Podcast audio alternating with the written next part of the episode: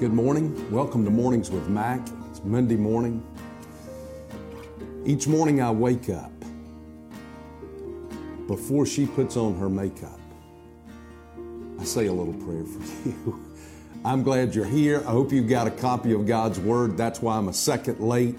She was late getting up out the bed this morning. Um, take your copy of God's Word. Let's go uh, this morning to Psalm 65. I've got um, I've got too much I want to say, and it all deals with this whole concept of the beatitude of worship.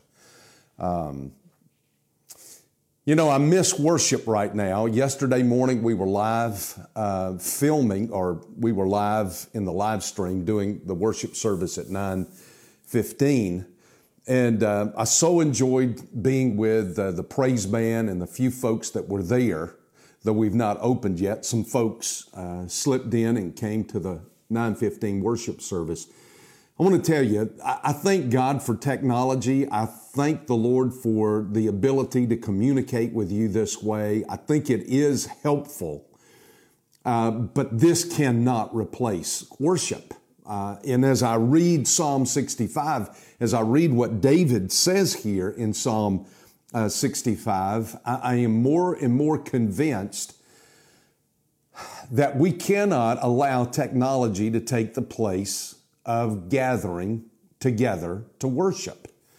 Uh, let me tell you what this is like, what it's, what, the way I see it from my perspective. It's like you need hernia surgery. Um, you've got a hernia, it hurts, it bothers you, it's a real pain at times and it's only getting progressively worse.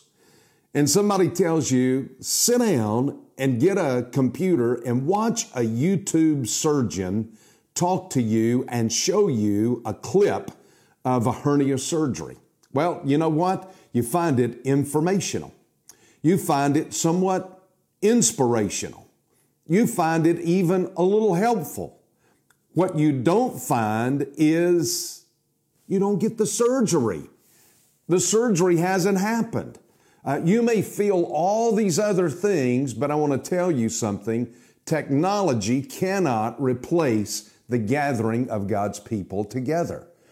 You know, the Old Testament tells us as iron sharpens iron. If I've got an iron file over here and I've got an iron tool over here, uh, it doesn't suddenly somehow get sharp.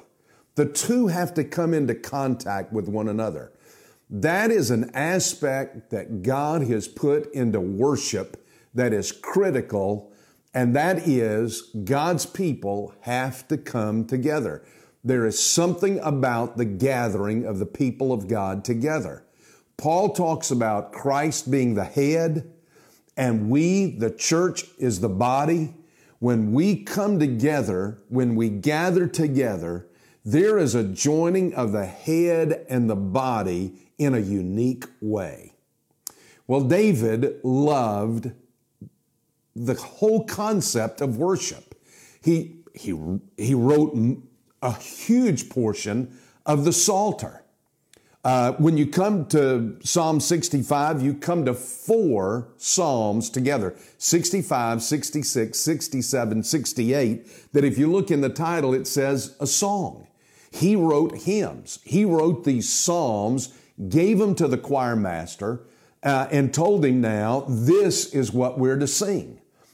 Uh, he loved the temple. And the fact of the matter is, it, it, there was a deep desire in David's heart for the temple of God. He wanted to build it. Now you have to understand that in all of David's day, the temple was nothing but a tent. Uh, that it was the tabernacle. It was just a tent. It was the place where the Ark of the Covenant was. Um, he never saw the temple. It was he wanted to build it. That was the desire of his heart. But it was given to Solomon, his son, to do. And David had long passed away by the time the temple was even started. He never saw any part of the temple itself. He raised the funds for it. He collected material for it. He really loved it. In fact, listen, Psalm 27 4. One thing I have uh, asked of the Lord that I shall seek, that I may dwell in the house of the Lord all the days of my life, to behold the beauty of the Lord and to meditate uh, in his temple. Psalm 23 6, David closes that great psalm with these words I will dwell in the house of the Lord forever. Uh, in Psalm 64 1, uh, David, uh, in 64, uh, 61 4, David said, I request of God, let me dwell in your tent forever. That's Psalm 61 4. And then in Psalm 122 1, David said, I was glad when they said to me, Let us go to the house of the Lord. All of that was just that the temple was in his mind. All he had was a tent to go to. But David loved the temple. He longed for the temple and he loved to be in the worship of God. And here in Psalm 65, he comes and he gives us the beatitude uh, of worship. Blessed is the one you choose and bring near to dwell in your courts. In other words, God, the person uh, is blessed who comes into your courts to worship you. Now, what I want to show you is just a couple of things about um, the first four verses of Psalm 65, where he's really dealing with this whole thing of worship, and behind the worship is this approachability of God. I can approach God. Have you ever stopped to think about that? How you can approach God? Have you ever put it in this perspective? Who are people that you cannot approach? And if you could approach them, what could they really ultimately do for you? I can't approach the Queen of England. I can't approach her son. I can't approach her grandson. I can't approach her great grandson. Come to think of it, I can't approach anybody in her family. And if I could approach them, what could they really do for me other than give me a story that I could tell? Um, there's nothing that they could do ultimately for me. I can't approach the president. Uh, been invited to the White House on a number of occasions, have gone, but even then, I, I couldn't approach him. He had to come and approach me. Uh, and ultimately, didn't do anything for me. Uh, but God, the God of all that there is, is approachable. Now, if you look at this psalm, let me, let me just show you something about the psalm itself. The first four verses are going to deal with, with the worship of God. Now I'm coming back to that. Verses five through eight deal with the Lord universal. He is the Lord of everything, of all the earth, of all the peoples of the earth. Then you come to 9 through 13. He's the Lord providential. He's the God who provides everything. If you look in those verses, 9 through 13, look at all of the personal pronouns there. You, you, you, you, you, over and over and over. But He is Lord universal. He's still approachable. He's the Lord providential, but He's the Lord who's approachable. And that's what David is talking about in the first four verses. And it is a beatitude of the Old Testament. It is a blessing to worship God. That's what I want you to think about. It is a blessing to worship God. And let me show you something. Let me show you what you find in worship. First of all, you find life's great intention in worship. We have really gotten far afield of what worship is all about. Listen to what David says here. Praise is due to you, O God in Zion, and to you shall vows be performed. You find in, in worship the peace of God. You find in worship what worship is really all about. Do you see what it says right here? Praise is due to you. We have so skewed worship in our day that we think worship is about us and that it is for us. Now, there are great benefits. In fact, that's what I'm showing you here. There are great benefits to worship. But the fact of the matter is, if we don't get the first end of worship right, the rest of everything in worship really is worthless. And by the way, worship comes from the word worthy, something that has worth. Worship worth. Uh, if we don't get the front end of worship right, Everything else in worship is worthless. And the front end of worship is this. This is about God. It is about the praise that is due to God, uh, that is, um, that should be given to Him, that should be ascribed to Him. We're a noisy people. I'm going to show you something in this text that's a little unusual. We're a very noisy people. We're, we're people that have got to have something. We've got a television running all the time. We've got satellite radio going all the time.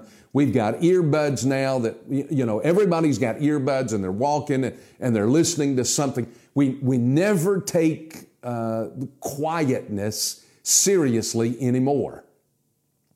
If you're looking right there at verse 1 of this psalm, praise is due to you. The Hebrew word there literally means praise is silent. That's the word. What uh, is translated in the English Standard Version, due, is literally the word silence.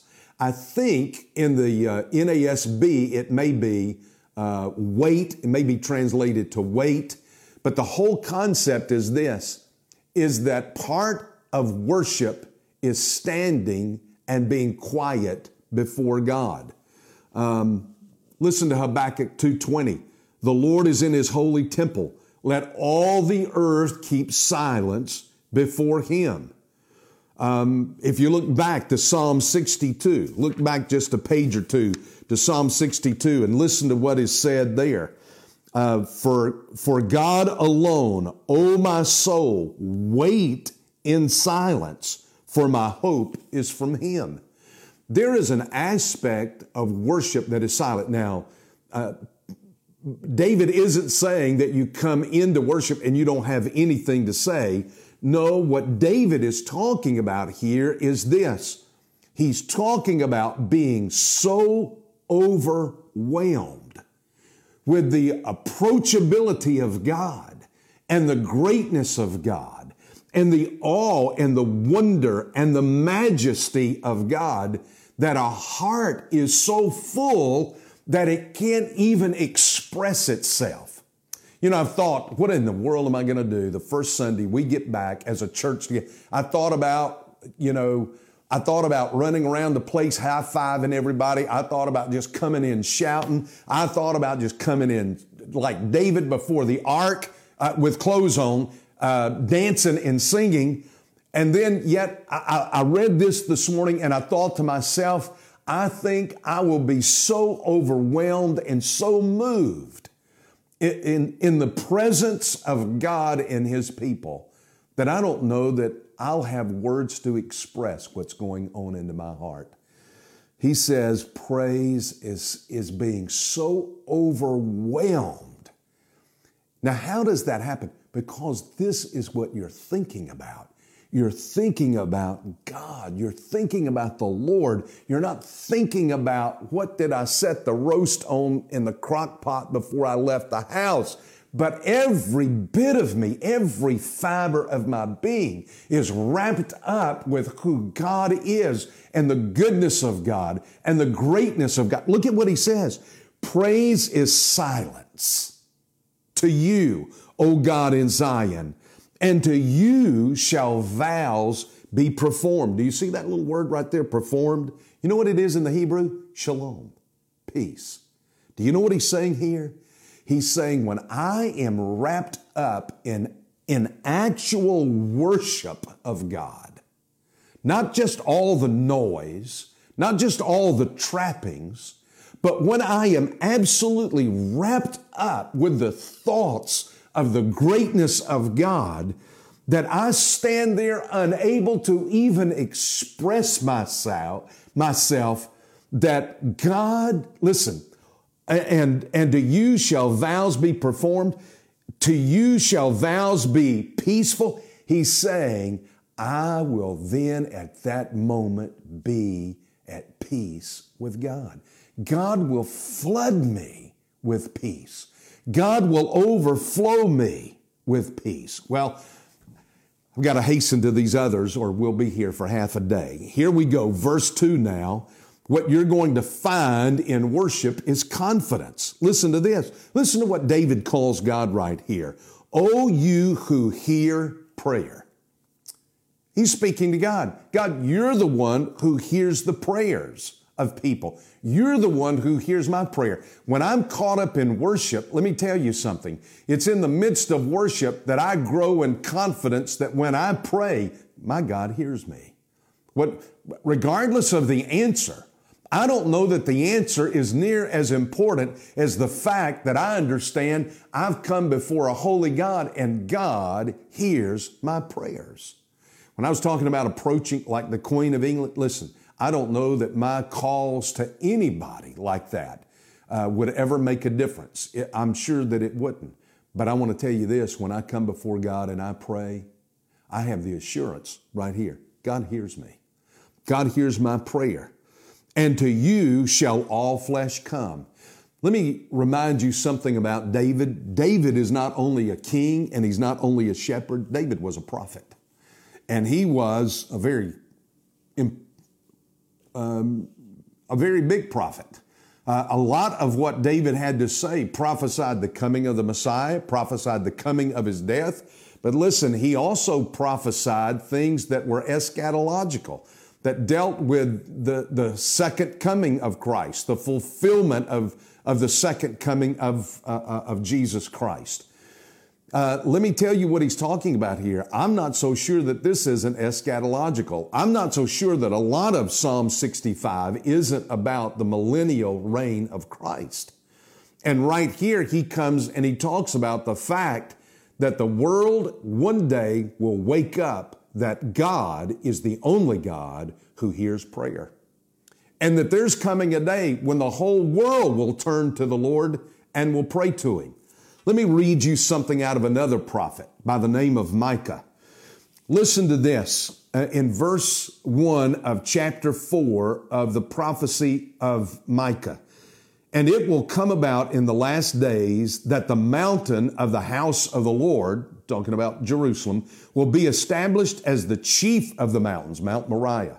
It will be raised above the hills and the peoples will stream to it. Many nations will come and say, Come and let us go to the mountain of the Lord and to the house of the God of Jacob, that he may teach us about his ways and that we may walk in his paths.